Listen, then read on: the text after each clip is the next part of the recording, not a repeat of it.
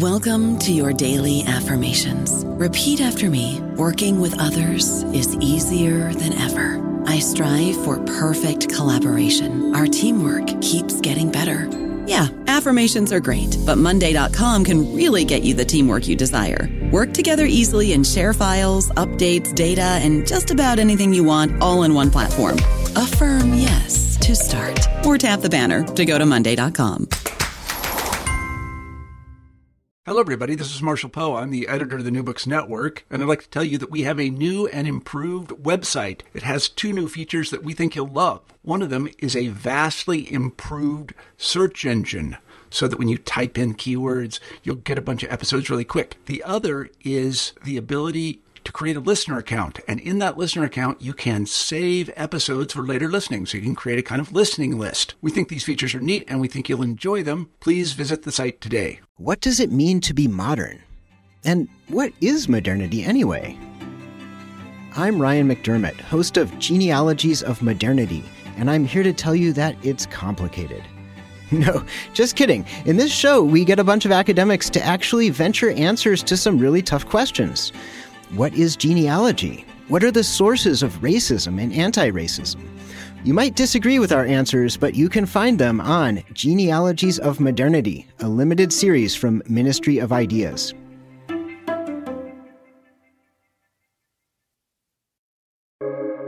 Welcome to the New Books Network. Hello, everyone. Welcome to another episode of New Books Network. This is Morteza Hajizadeh, your host from Critical Theory Channel. Today, I'm honored to be speaking to Professor Manfred Steger.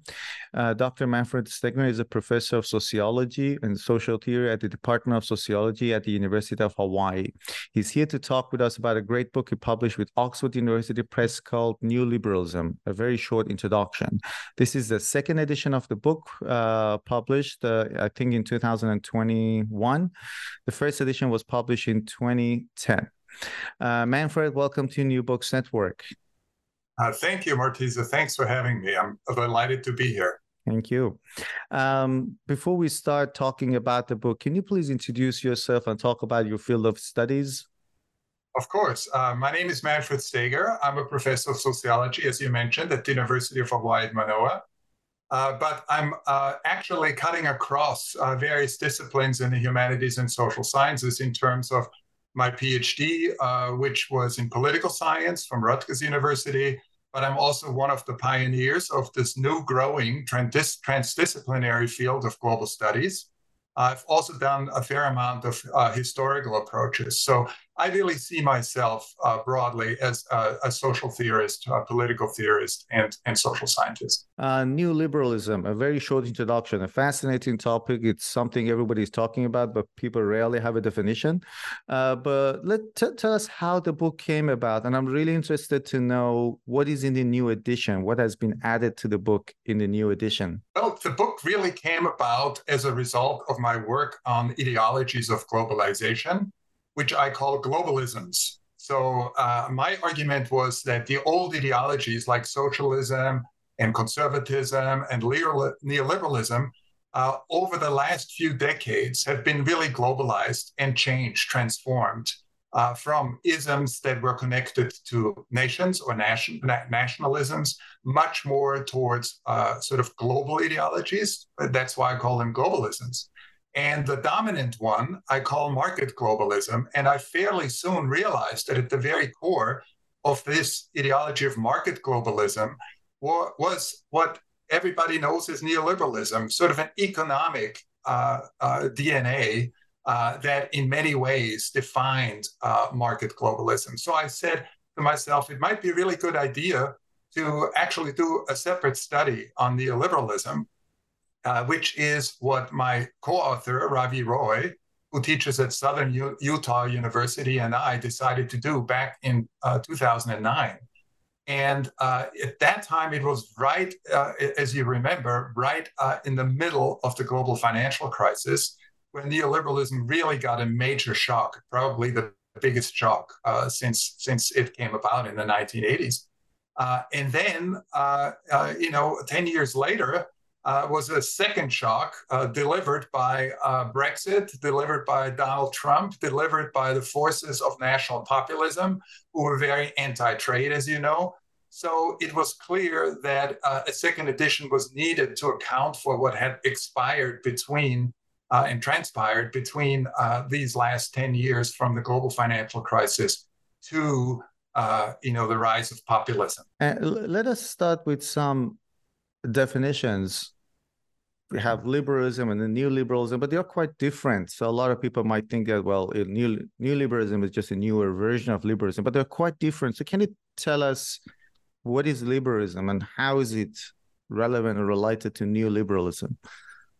Well, neoliberalism is related to liberalism. There's no question. But liberalism is really a 19th century doctrine. Some people say it actually goes back to, to the 18th century, to the Enlightenment. Uh, the idea that uh, the state government should not really interfere with uh, the economy, that individuals should be free to engage in economic interactions with each other uh, without state interference, that economic freedom is at the very core uh, of political freedom. In other words, you can't be a free human being if you don't have economic freedom, if the state interferes.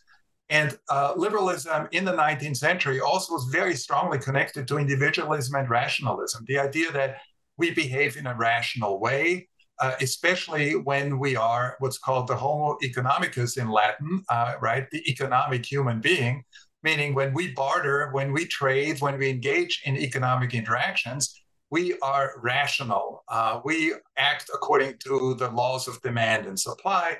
And that again linked to the idea that the Enlightenment was really very much pushing, which is against tradition, against aristocracy, against arbitrary rule, and in favor of individual rationalism, freedom, and particularly economic freedom. So that was the foundation, the liberalism of the 19th century.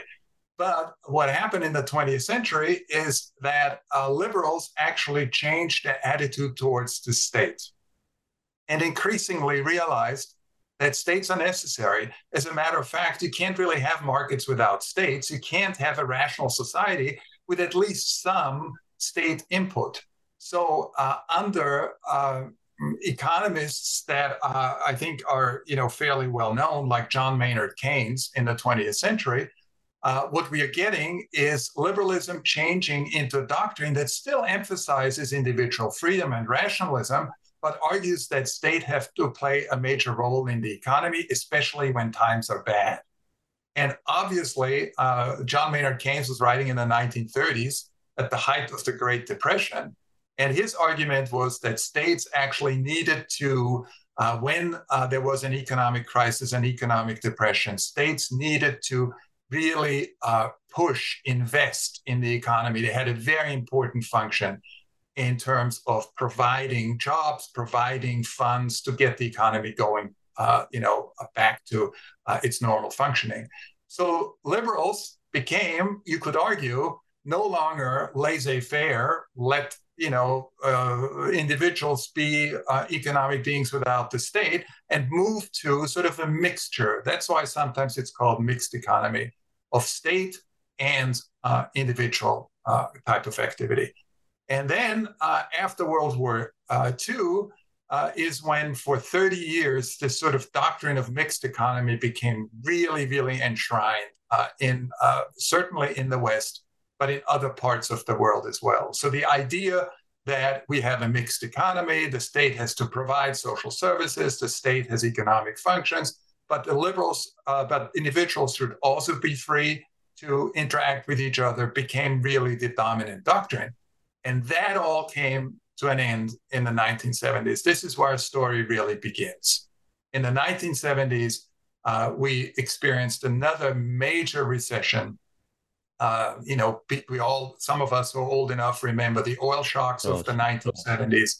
We remember uh, stagflation, the word, uh, very funny word, right?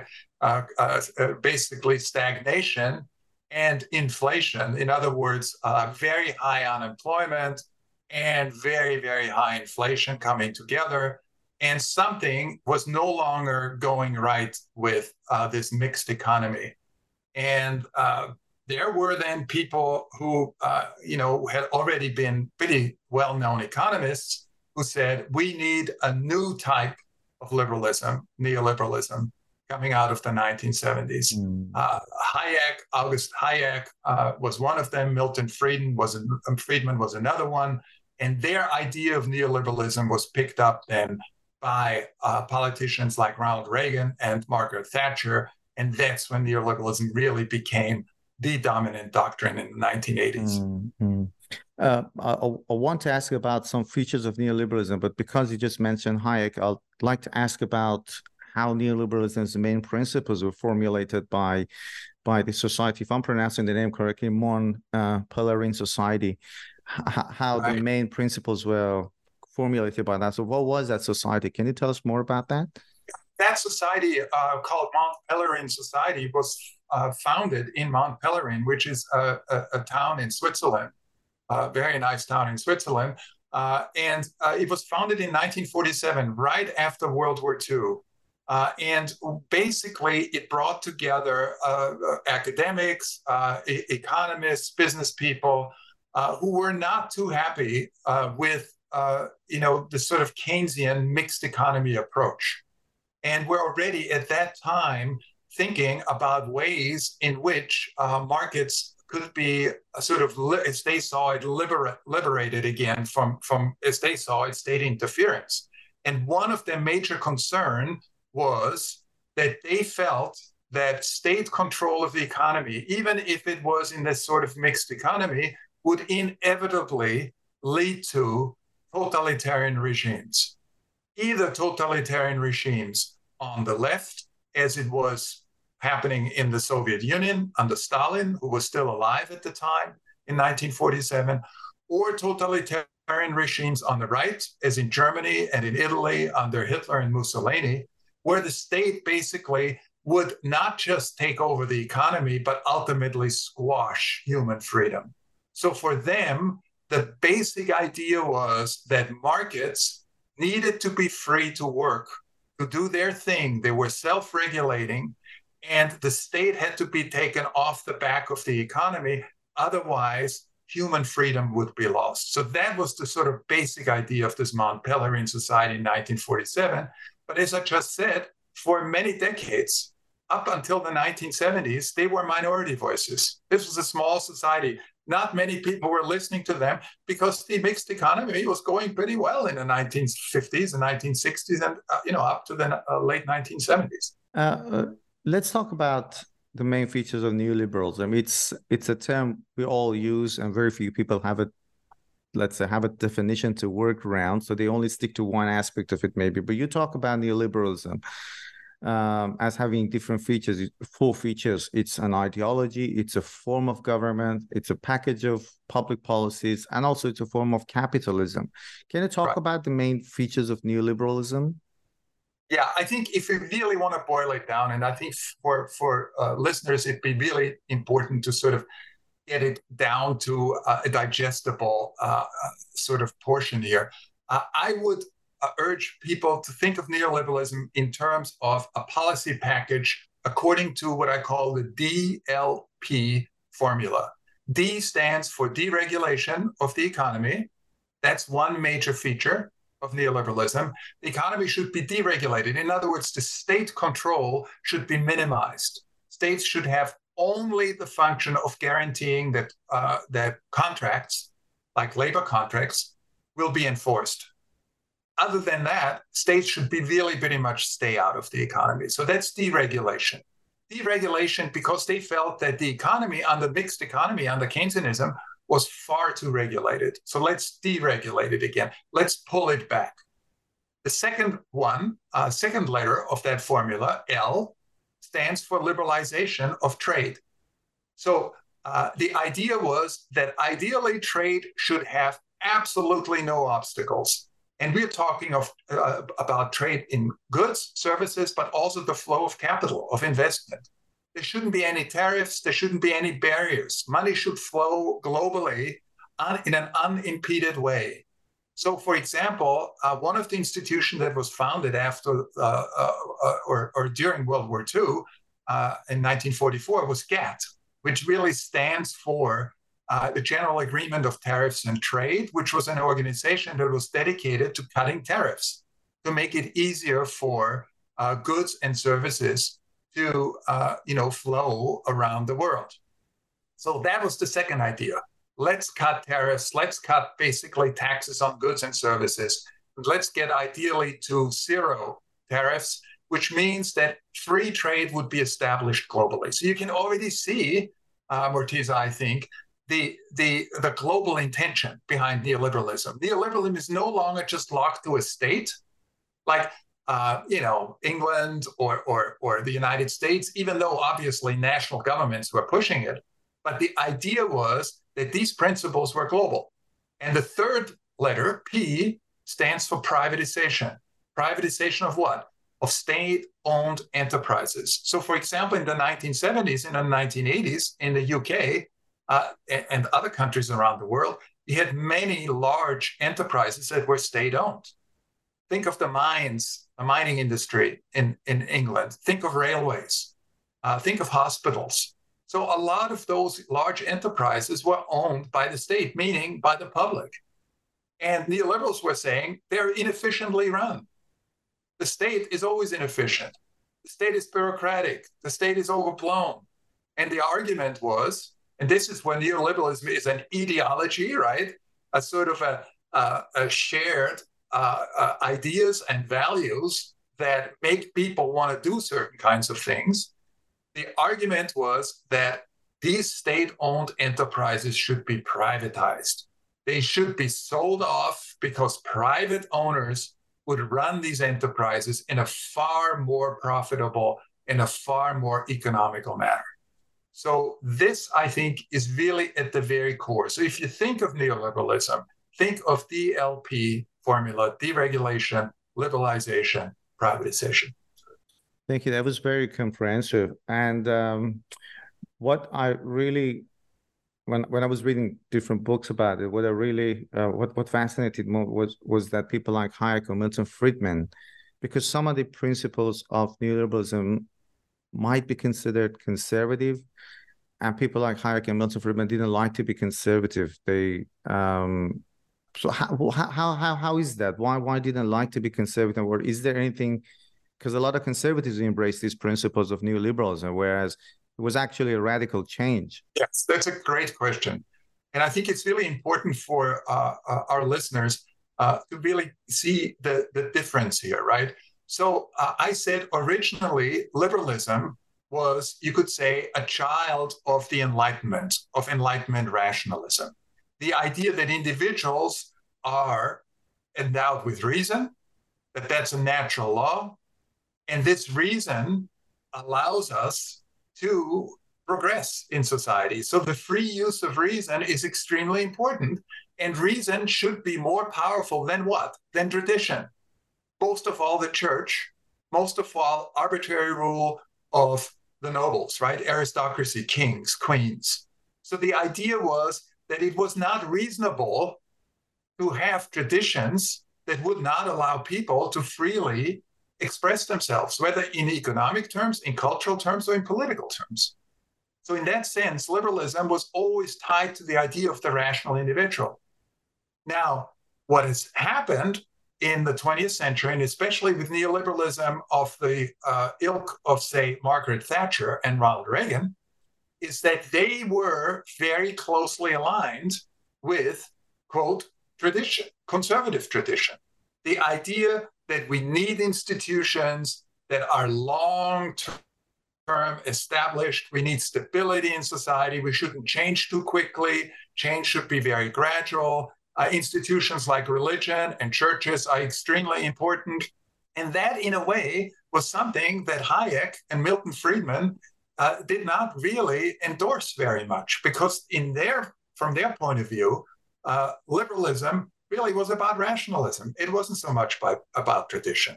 So we need to go back now to the Mont Pelerin Society in 1947 right? There are these people from various walks of life. You have business people you have uh, people even from uh, church uh, affiliated organizations uh, you have academics and most of them agreed with this rational notion of letting markets just regulate themselves and do their own thing. But there were also some who at that time already said, well, but you know, we also need to have certain institutions of stability in order to keep society together. So there was originally already a little bit of a tension.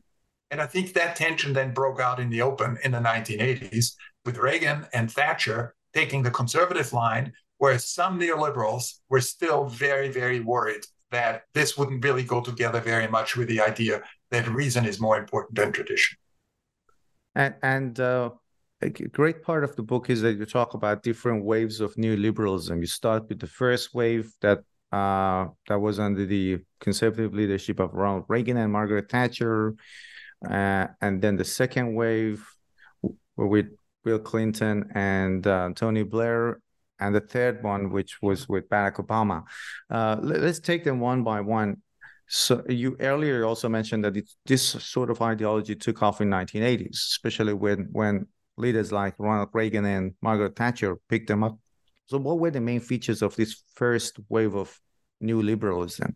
And how did people react to it? We know about we know a lot about England. Maybe well, we don't know much about the, the reaction of people in the United States. Well, uh, basically, the first wave that started in the 1980s, as you say, with Ronald Reagan and Margaret Thatcher, were reacting to the late 1970s that were seen as a period of stagnation, high energy costs, high unemployment, uh, great inflation. I mean, if you go back and look at the mortgage rates of the late 1970s, right, they were extremely high, right? And the argument was that the economy was coming apart. This post World War idea of mixed economy was no longer working. We needed a new blueprint. We needed a new plan. And what was this new plan? Go, let's go back to the DLP formula.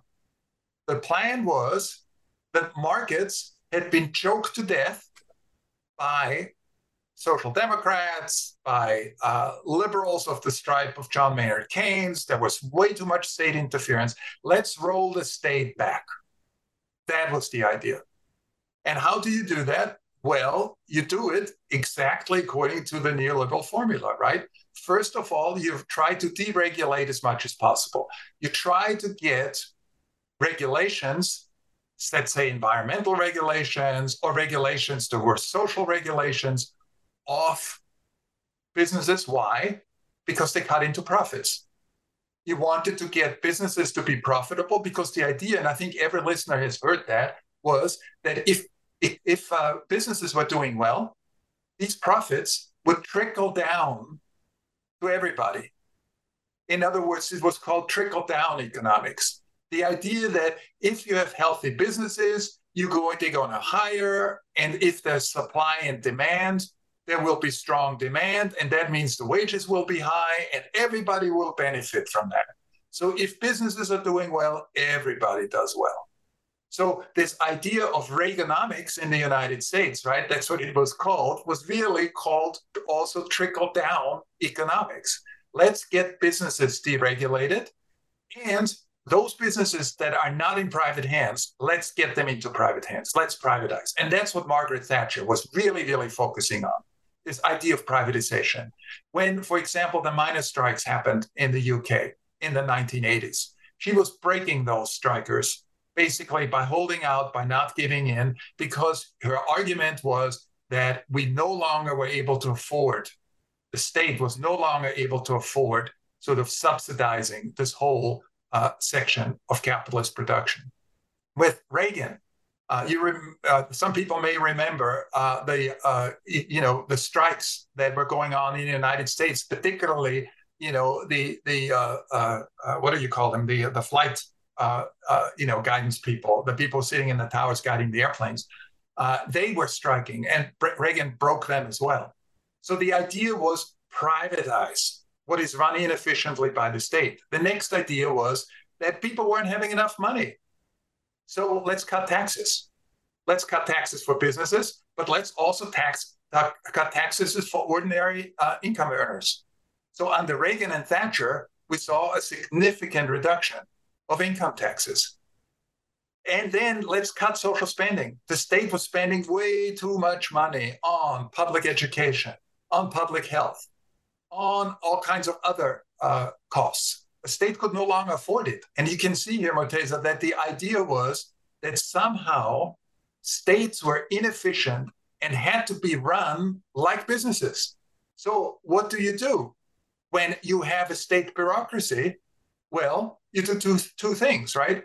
You cut you cut out uh, jobs that are inefficient. Number one, you basically you get rid of people, and number two, those people who remain will have to be working according to much more performance oriented measures, much longer hours, you could argue. And in many ways, they're no longer getting the benefits that they used to get because they're too expensive. So, for example, the share of health insurance for many workers went up. So, that was the first wave.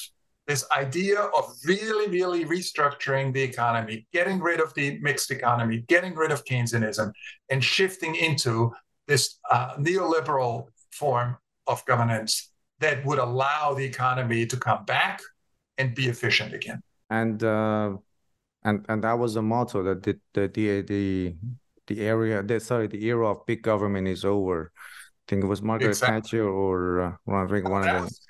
Actually, that that was Bill Clinton, and that was oh, already this. Oh yes, yeah. He said that in a in an address to Congress, a mm. joint address to Congress in 1996. He said the era of big government is over. And mm. second wave means that after Reagan and Thatcher introduced this neoliberal paradigm, even center left parties like the Labour Party in the UK, or like the Democratic Party in the United States, or like the Socialist Party uh, in France, or like the Social Democratic Party in Germany, were jumping on that bandwagon. They were sort of giving up the old Keynesianism, the old idea of mixed economy, and they were seeing this as inevitable. The economy was restructuring, businesses were doing much better. In general, by the late 1980s, people had a sense that the economy was doing better. So, what happened is that second wave politicians were taking over the neoliberalism. However, the one thing they were not taking over is the conservatism. In other words, culturally, you could say, they were still progressive. Whereas in many ways, Reagan and Thatcher, right, culturally, were pretty conservative. So economically, the second wave neoliberals were just like the Reagans and the Thatchers. So Tony Blair was no longer talking about labor. He renamed the party New Labor, right? Neo, meaning he took the neo neoliberalism economic part, but culturally, he remained pretty progressive. Same with Bill Clinton, right? New Democratic Leadership Council.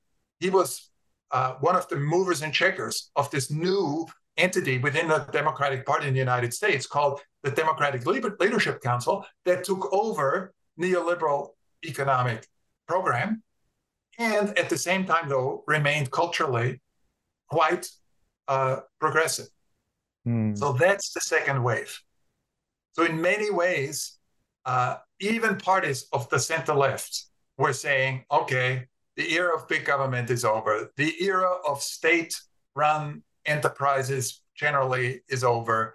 Uh, the state has to cut back. Privatization is more important. This is the way we've got to go. But at the same time, we are not giving up on the idea that going back to the original liberalism, right? That people should be rational choosers. People should not be oppressed by tradition. Women should be able to have uh, abortions if they so choose.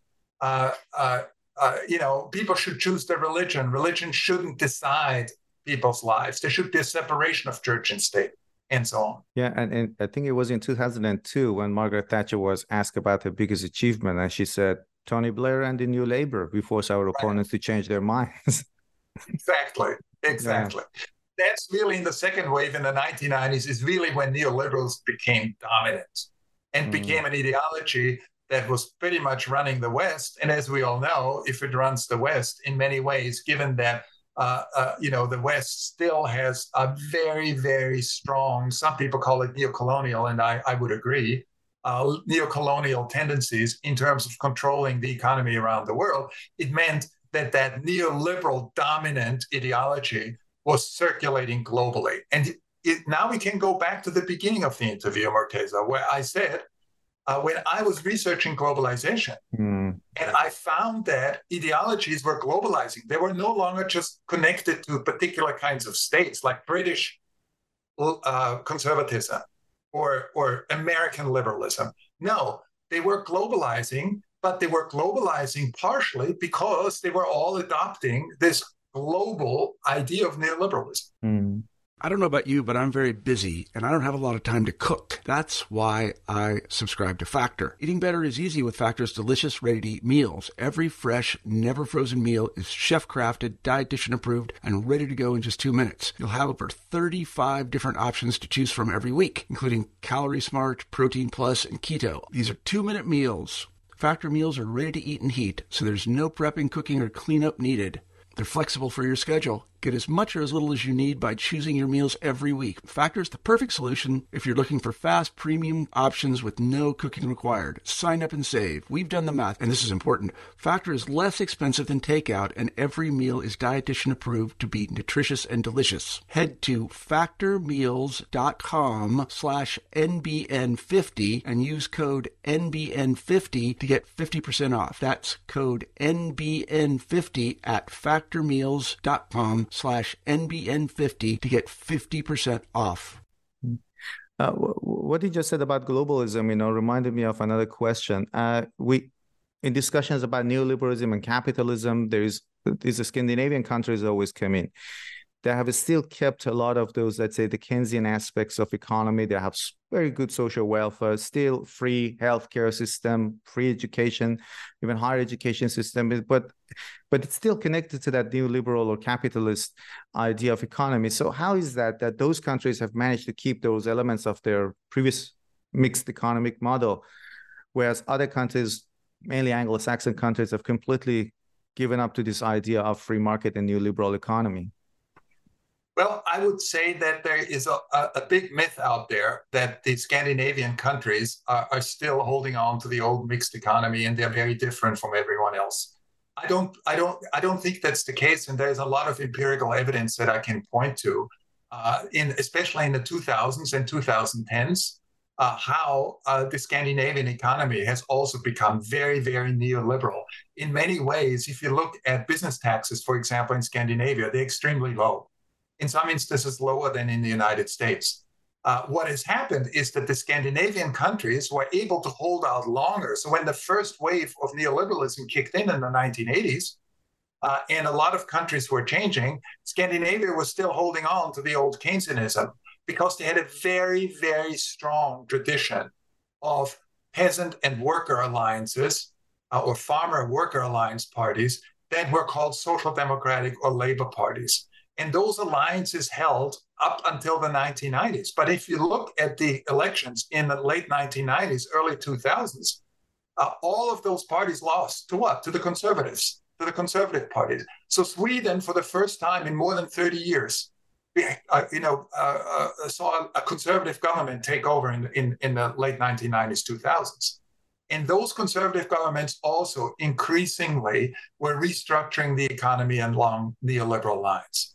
Now, this does not mean that certain elements of the old Keynesianism, social welfare net, for example, is not in existence. It is. And the reason why it's still in existence is that it enjoys a very strong popularity, even among conservative people.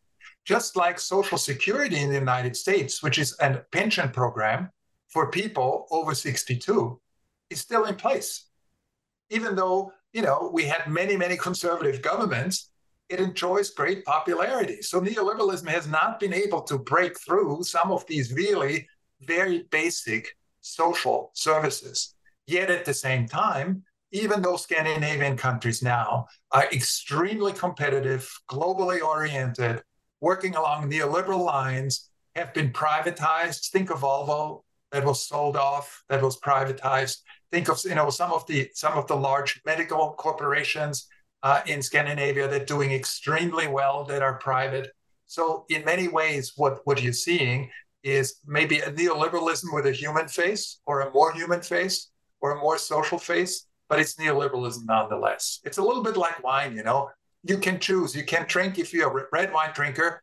Uh, you you can drink Cabernet, uh, which is pretty heavy, or Shiraz, or uh, you can choose to drink Pinot Noir, right, which is sort of much lighter and, and and not quite as bad. So I would say that Scandinavia is more like Pinot Noir, and maybe the United States and the UK are going, you know, more along the lines of Cabernet or Merlot, or Shiraz in the case of Australia, right?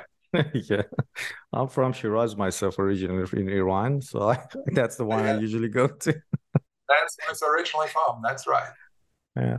Uh, how about the third wave of neoliberalism and Barack Obama? How how was it different from the previous one? What was, let's say, particular about his vision of? Um, he was a Democrat, but as you mentioned, the same thing would happen with New liberal, New New Labour in England. It they still retained that the economic mode of let's say the Democrats, the, the neoliberal side, but they were more culturally, socially more progressive. But economically speaking, how was that third wave of neoliberalism different from previous modes? Well, it was different in, uh, and everything goes back to this shock that was delivered by the global financial crisis. So, as all listeners know, in 2008, the economy, the world economy almost went down, right? Uh, I mean, we, we all know subprime mortgage crisis. We all remember, uh, you know, Lehman Brothers going belly up. We all remember uh, financial capital, you know, speculations, and, and almost the entire world economy was on its knees. And that's the moment when Obama gets into office. So clearly, neoliberal, uh, the neoliberal vision had just been hit really badly. So what is to be done, right? So what Obama has to do is he has to forge a compromise between the neoliberal powerhouses, particularly Wall Street, that's in real trouble, but obviously still very influential, still wants to have deregulation, still wants government off its back, and a lot of people who got hurt, a lot of ordinary people, right? they were called in the United States Wall Street versus Main Street. Well, you remember the 1% versus the 99%, right? So Obama had to somehow forge a compromise between the 1% and the 99%. He had to stay still on the neoliberal course, but at the same time, he also had to administer major infusion of public money into the economy, which sounds just like Keynesianism, in order to help out Wall Street, which needed money. AIG, the world's one of the world's largest insurance companies, was almost going bankrupt. They, they, they needed money. Where was the money coming from? Not from private investors. The money came from government. There were bailout packages. I think everybody remembers them because they happened in Europe too. G20, the world's largest 20 economies, came together on a summit, emergency summit, and decided that it was necessary for national governments to subsidize basically the big capitalist companies. So Obama was walking this very, very, you know, dangerous tightrope in a way that he was on one hand needed Wall Street and needed big business to stay with him. In order for them to stay with him, he couldn't just get rid of neoliberalism. On the other hand, he also needed to help Main Street ordinary people. And that meant that the state had to take out tremendous loans, basically public debt, in order to finance the economy so the economy would come back. So the third wave was really this sort of idea of, well, we can have it both. We can have some neoliberalism, but we also can have, you know, a stronger uh, uh, role for the state. And amazingly, Obama and others who were doing the same thing in Europe, some of them from uh, conservative parties, other from uh, uh, social democratic parties. Uh, Angela Merkel, for example, is an example of, of somebody who's also tried to do the same thing in Germany. Amazingly, that really pretty much held this, this very difficult compromise, third wave neoliberalism, until the mid 2010s. And that's when it really broke apart. And it broke apart as a result of what some people call the populist explosion national populism rearing its head and becoming very, very powerful in terms of people being disappointed with neoliberalism, the promises of neoliberalism, the promises of unregulated capitalism, the promises of free trade they thought were not coming true. And they were turning now to voices, to ideologies, to politicians who were saying, uh uh-uh, uh no free trade. We need to protect our jobs in our own country. Look where the jobs are going. You remember, you know, those those key terms at the time were outsourcing. Jobs get outsourced as a result of neoliberalism. China was rising. China was becoming the production powerhouse of the world. Why? Because the labor market was much cheaper there. So the big companies were going to China, producing there for Walmart, and Walmart was selling cheap goods to consumers. That was fine for consumers, but not fine for their jobs. Their jobs were going to the global south. They were going to China. They were going to Vietnam. They were going to Pakistan. They were going to other places in the world that were low labor places. And that meant that people lost their jobs. Yeah, they could buy cheap stuff at Walmart, but if you don't have a job, you're not going to be satisfied as a consumer because you're not going to have money to spend. So basically, by the mid 2010s, people were increasingly moving to voices that we call national populist voices that were saying, we don't need a world economy. We don't need globalism. We don't need neoliberalism. What we need is we need to protect our own economy. So, in many ways, they were going back to a protectionist paradigm that was in place before World War II, between the two world wars. Germany, Nazi Germany, extremely protectionist. All the major powers between the two wars, extremely protectionists. Also, immigration, right? From the point of view of neoliberalism, the free movement of people, especially labor, is a great thing because it means that labor will flow to where it's most needed. So why put barriers there, national barriers? Let people come. As long as they can find jobs, they should be able to move. Right? In the mid to, to uh, uh, 2010s, people were saying, "What are you talking about? We don't have any jobs. The jobs are going to China. We, we need the jobs for our people. Stop immigration. There are too many people coming in from other parts of the world. Right? We know this discourse, and that was also linked to national populism so those twin pillars of anti-free trade and anti-immigration, anti-free flow of people really were the beginning of the unraveling of that third wave of neoliberalism. And and do you see Joe Biden's economic policy to be a continuation of Barack Obama's? Uh, no, I don't see it. As a matter of fact, I see him much more along the lines of Bernie Sanders. And your listeners will, will uh, certainly remember Bernie Sanders twice running for president. And he was running on a populist uh, platform, but not a populist platform of a national populism, a right wing populism, an anti immigration populism. He was running on a populism that was pointing fingers as what he always called the billionaires and millionaire class. That's the class that was taking away money. They were farming out all those jobs to China. They should be taxed. Uh, they should be held responsible for the state of the economy. And this idea that they should be taxed more and those monies should be distributed and jobs should be brought back is what Biden took on board. So he's actually much more of a Bernie Sanders type. And what's interesting is, uh, and I'm not sure if your listeners know, that uh, when uh, Biden was finally uh, elected uh, during the transition, he sat down with Bernie Sanders and his people and took over large parts of Bernie Sanders' program. Like what? Well, for example, the very in here in the United States, uh, the, the, the, very controversial plan to cancel student debt. That was Bernie Sanders' idea. He thought it was very important for students to actually not be indebted because if young people are indebted and they're just starting out their job, they're going to be disadvantaged.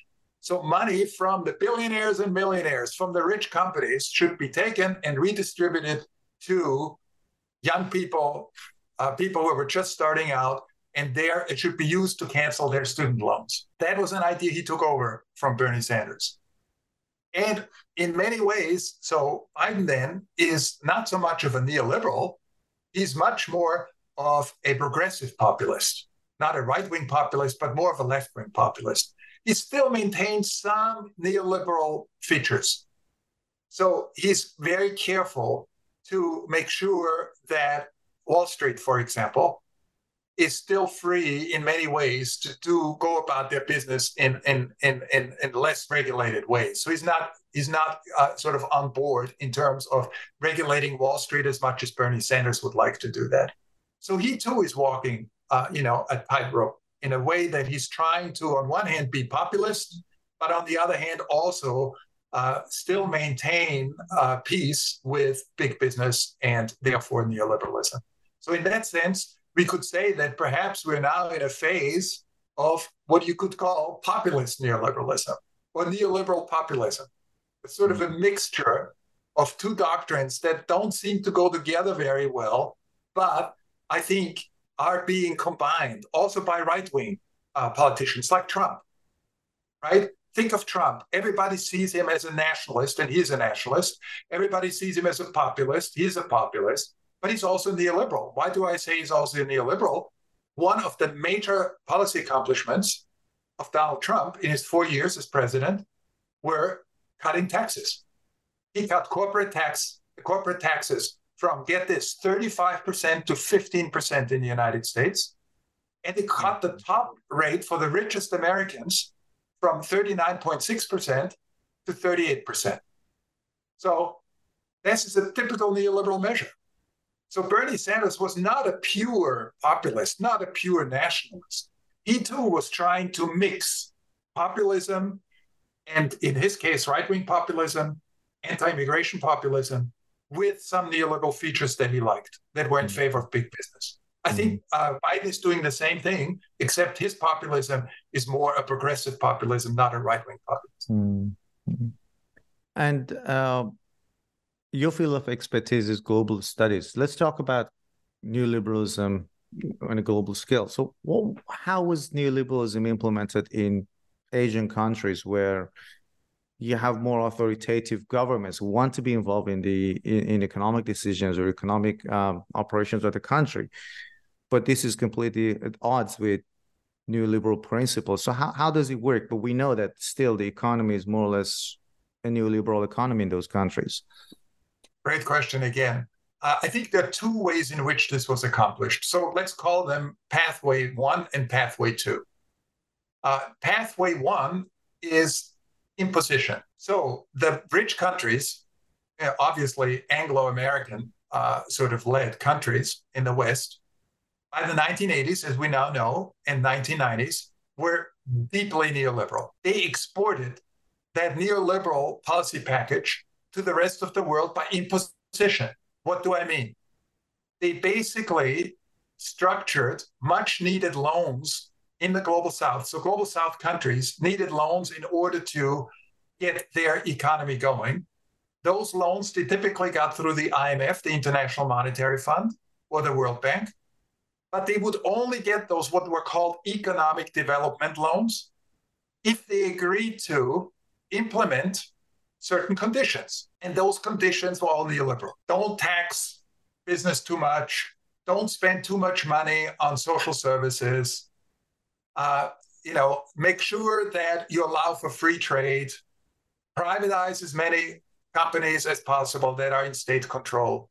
And if those countries wouldn't fulfill those conditions, they wouldn't get those development loans. So this was a new form of colonialism that the West imposed on the global South not just in Asia, but in Latin America, in Africa, any of the developing countries that really needed assistance had to become, you could say, neoliberal or embrace neoliberal principles in order to get their much needed loans. So, pathway one means that neoliberalism spread as a result of the imposition of neoliberal policies by the developed world. Pathway two is neoliberalism developed because it was embraced early on by countries as the only way to stay economically competitive or to become economically competitive. And of course, the perfect example of that is China and India. So, what China did in the 1970s already under Xi, under not under uh, uh, under, not under uh, Xi Jinping, but under um, uh, Deng Xiaoping, was to open up. It was the policy of, and this is wonderful, right? Socialism with Chinese characteristics. What did that mean? I know it sounds very strange. What, what are Chinese cultural characteristics? Yes, there was some cultural characteristics, but what uh, Deng Xiaoping really meant was neoliberal capitalist principles. So let's introduce gradually capitalism through the back door. Because if we don't do that, if we stick with our communist command economy, planned economy, we will not be competitive anymore. We will not develop on the world market. And we want to develop. We want to become just as rich as the United States. We want to move forward economically. Same in India in the 1990s. So what do we do first? Well, first, since everything, right, in communism or in socialist countries like India was also heavily uh, sort of mixed economy, socialist, social democratic. What do we do? We get government off the back of businesses. How do we do that? In the case of China, there was no private industry. Well, then let's create it. How do we do that? Two ways. We create so called state owned enterprises, SOEs, that were majority state, but we now open up say 40% to private investment. So it's a public private partnership. So all of a sudden, the company is no longer just state company, but is also opening up to private ownership, which means it's going to be run much more on neoliberal principles, much more profit oriented. And over time, those enterprises were then fully privatized. So we now we have, even though the Communist Party still exerts political control in China, we have enterprises that run purely by sort of uh, you know, private economic interests. Second way is to call so uh, to to bring about so-called special economic export zones (SEZs).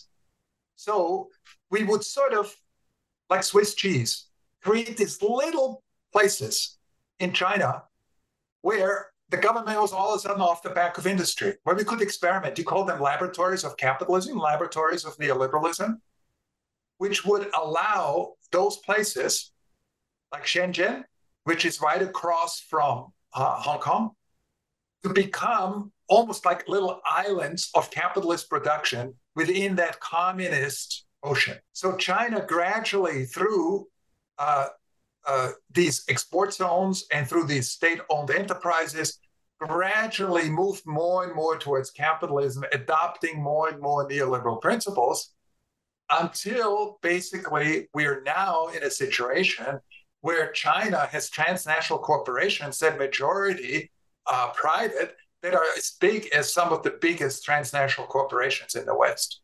And we all know that the Chinese economy, that the Indian economy is closing the gap. And it did it basically by doing two things economically liberalizing, but politically there's still a very, very strong control exerted in the case of China by uh, the Communist Party. In the case of India, there's still very strong political control by the, one of the two major parties, depending on which one is in power. And is this what we call crony, crony capitalism? Yeah, you could call it crony capitalism to some extent, but crony capitalism really is inefficient because it means that you farm out what used to belong to the state to your own family members or friends. Are you privatized along the lines of what's good for my wallet is good for the economy, which is not always true. So I think crony capitalism is sometimes very inefficient. We've seen that in places like the Philippines and others where it didn't really work well. I would call it more a crack up capitalism because you crack up sort of this communist ocean, you create these islands and then gradually you turn the whole environment into much more neoliberal environment. Or in the case of uh, you know imposing neoliberalism through the so-called washington consensus which is again getting these loans if you accept certain kinds of neoliberal principles in the global south you basically could call that you know imposed neoliberalism or imposed capitalism. Um, how about you you earlier you mentioned the rise of nationalism populism and right-wing politicians like donald trump something boris johnson in england how do you see the rise of this populism and the crisis that came about for neoliberalism in this sense? How are they related? Because these people kind of blame their country's social woes on neoliberalism, or let's say right. on this tendency for globalization. But in principle, they're also neoliberal in their economic views. Right. Well, it turned out that neoliberalism was good for two constituencies over the last 30 years, say from 1990s to the 2010s. It was very good for the rich, for the 1%. And remember the movement, right? Wall Street, Occupy Wall Street, uh, back 10 years ago, uh, where they were saying, uh, we are the 99%, we go against the 1%. Uh, neoliberalism benefited uh, proportionately much more rich people than ordinary wage earners. So the gap, inequality, and we have very good numbers. So, for example, there's an economist at Harvard. He's actually from Slovenia. His name is Branko Milanovic. Uh, he has very, very good studies on how inequality grew uh, during those decades and how it really benefited the top uh, wealthy people, the top 1%. So neoliberalism was very good for the rich, but it wasn't so good for ordinary people and not very good for poor people. But neoliberalism was also good for a second constituency, and that is the poorer people and lower middle class people in places like China and low labor countries because they were able to attract jobs that were formerly located in places like the American Midwest or in Europe. And they got jobs that paid them much more than they, they, they previously earned.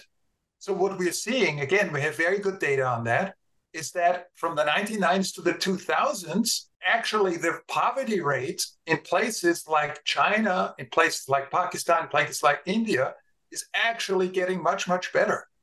There's a middle class that be, is beginning to be formed in those places. So neoliberalism benefited them because they're low labor countries. But once you reach a certain salary, even in those countries, right, there's a limit because neoliberalism is about profits. So if labor costs are going up too much in China, neoliberal investors are saying, well, hold on, let's go to Vietnam because they're still much, much cheaper. I can still get labor much cheaper. So neoliberalism lifts the boats in places like China up to a certain level, but then it sort of stops, right? But still, this lift up was quite important for those countries because they closed the gap, the wealth gap, to the rich West. So you could say the very wealthy and the low labor countries really benefited from it. But a lot of the middle class and lower middle class in places like Europe, in places like North America, in places like Australia, didn't really benefit from neoliberalism. And that's why, since they're the majority in those places, they turned against neoliberalism. They're saying it's not working for me, it's working for the 1%, but not for me. But instead of turning to progressive populists, they turn to right wing populists. As you said, they, it's always easy to blame somebody right? So who do you blame? The Chinese. Who do you blame? The Indians. Who do you blame? Yeah, usually the people who are they, they meaning uh, the people who seem to be doing better, who seem to be sort of, uh, you know, uh, uh moving up uh, in the ladder, and you see yourself as stagnating. So they turn to right wing populists like Brexit, like Donald Trump, like you know other uh, uh, uh, Marine Le Pen, who almost won the presidency, who got very close, who got in the runoff twice in France and, and other places. We have a national populist prime minister now in Italy, who is right wing. In Spain, you know, it didn't quite happen, but there was just an election, and uh, still, uh, right wing parties got 12%. In Scandinavia, they get more than 20% now. In Austria, they're getting 30% now.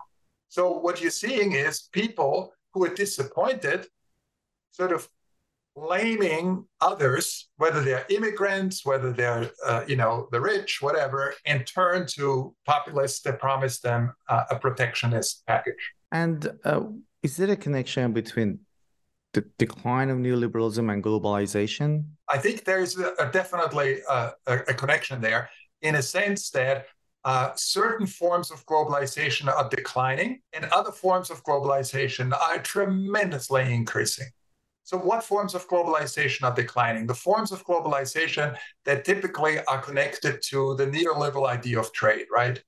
We are seeing that free trade is no longer as free as it used to be in the 2000s and, and even 2010s, right? It's there's much more protectionism now.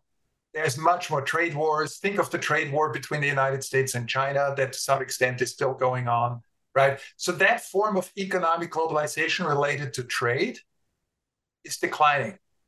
However, digital globalization, the movement of information, of data, of ideas is tremendously increasing. So globalization is no longer about tradable commodities as much as it is about the globalization of data and information.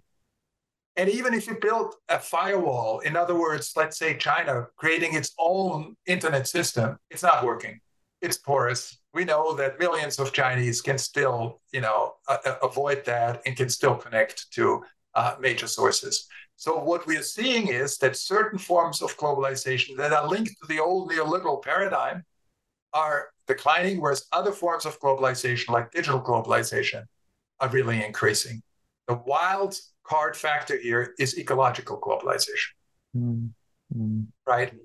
It's increasing and decreasing at the same time, meaning that the world is becoming ecologically a much more dangerous place as a result of climate change.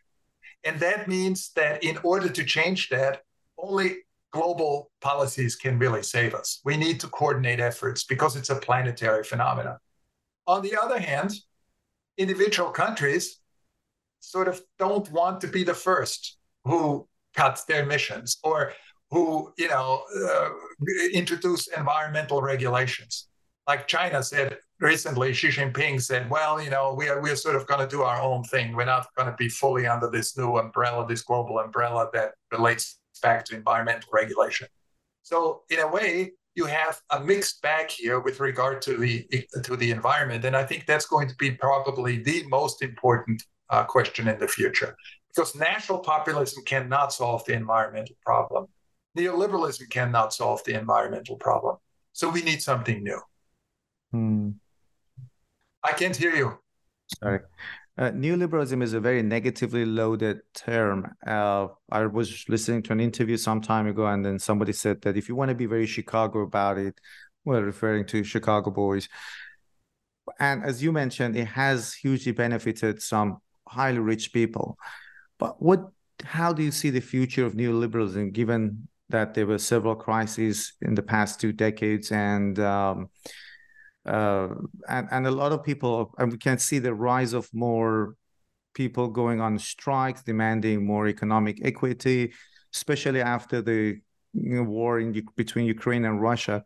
So how do you see the future of neoliberalism? Is there an alternative? Uh, i think the future of neoliberalism is uh, either a fourth wave or transformation. So what do i mean by that? I think a fourth wave would be a neoliberalism that is no longer focused on what neoliberalism used to be focused on, which is primarily trade, tradable commodities, the free flow of goods, uh, you know, across the world, but a neoliberalism that is very technologically focused. And I'm talking about digital technology. So what you're seeing now is that there are more and more startups that are connected to digital technology. I'm thinking of AI and the AI wave that's coming. So, in a way, neoliberalism will want to sort of catch on to that technology paradigm. And basically, the future, the fourth wave of neoliberalism would be a neoliberalism that is a data neoliberalism. It's a neoliberalism that allows companies to data mine people, to make sure that uh, companies are, you know, free to place their ads in an unimpeded way, uh, that make people more and more connected to the internet, that make artificial intelligence and the internet of, of, of things uh, become more commonplace so that we become commodities basically. We become data mining uh, fields for profit making technological companies. So that is the sort of fourth wave neoliberalism if that works. Uh, but of course the big if is the environment. So if the environment breaks down, if it further degenerates, I think a, a digital neoliberalism is going to have a very, very hard time getting off the ground. The second one is transformation. Is that neoliberalism will run its course. And neoliberalism will no longer be just like in the 1970s, Keynesianism was just not delivering the goods. neoliberalism will no longer deliver the goods. It will no longer be uh, sort of a program, a, a blueprint for how to create a strong middle class. And let's be serious, that's always been the holy grail of all economic endeavor throughout humanity. I mean, how do you create a, a, a class of people that is broad enough to make society relatively well off, relatively stable, relatively uh, peaceful? That is basically, uh, you know, the core goal. And my argument would be that uh, neoliberalism uh, is not going to achieve that, and transformation would mean that we're going to see a new paradigm that is neither Keynesianism, mixed economy, nor is it neoliberalism, but something else, right? And the question is, what is the something else? Well, if I knew that, I think I'd be, uh, you know, probably much in demand uh, in terms of writing about it. But my argument would be, it would have to be a program that is oriented towards what global problems, planetary problems. In other words, a program that can solve global issues. And I'm not just simply talking about the environment. We have global inequality. We have think of COVID 19. We have global health, pandemic. All of that requires coordination. So I would say that this would have to be a program that is no longer nationally focused. In that sense, it's a little bit like neoliberalism, it's global, but it's not market oriented as much as it is oriented towards sort of a collective, a public, a planetary collective public well-being. Professor Manfred Steger, thank you very, very much for sharing your thoughts with us. I absolutely enjoyed this conversation. So did I. Thank you very much. And uh, thank you to the listeners for taking the time to listen to this podcast.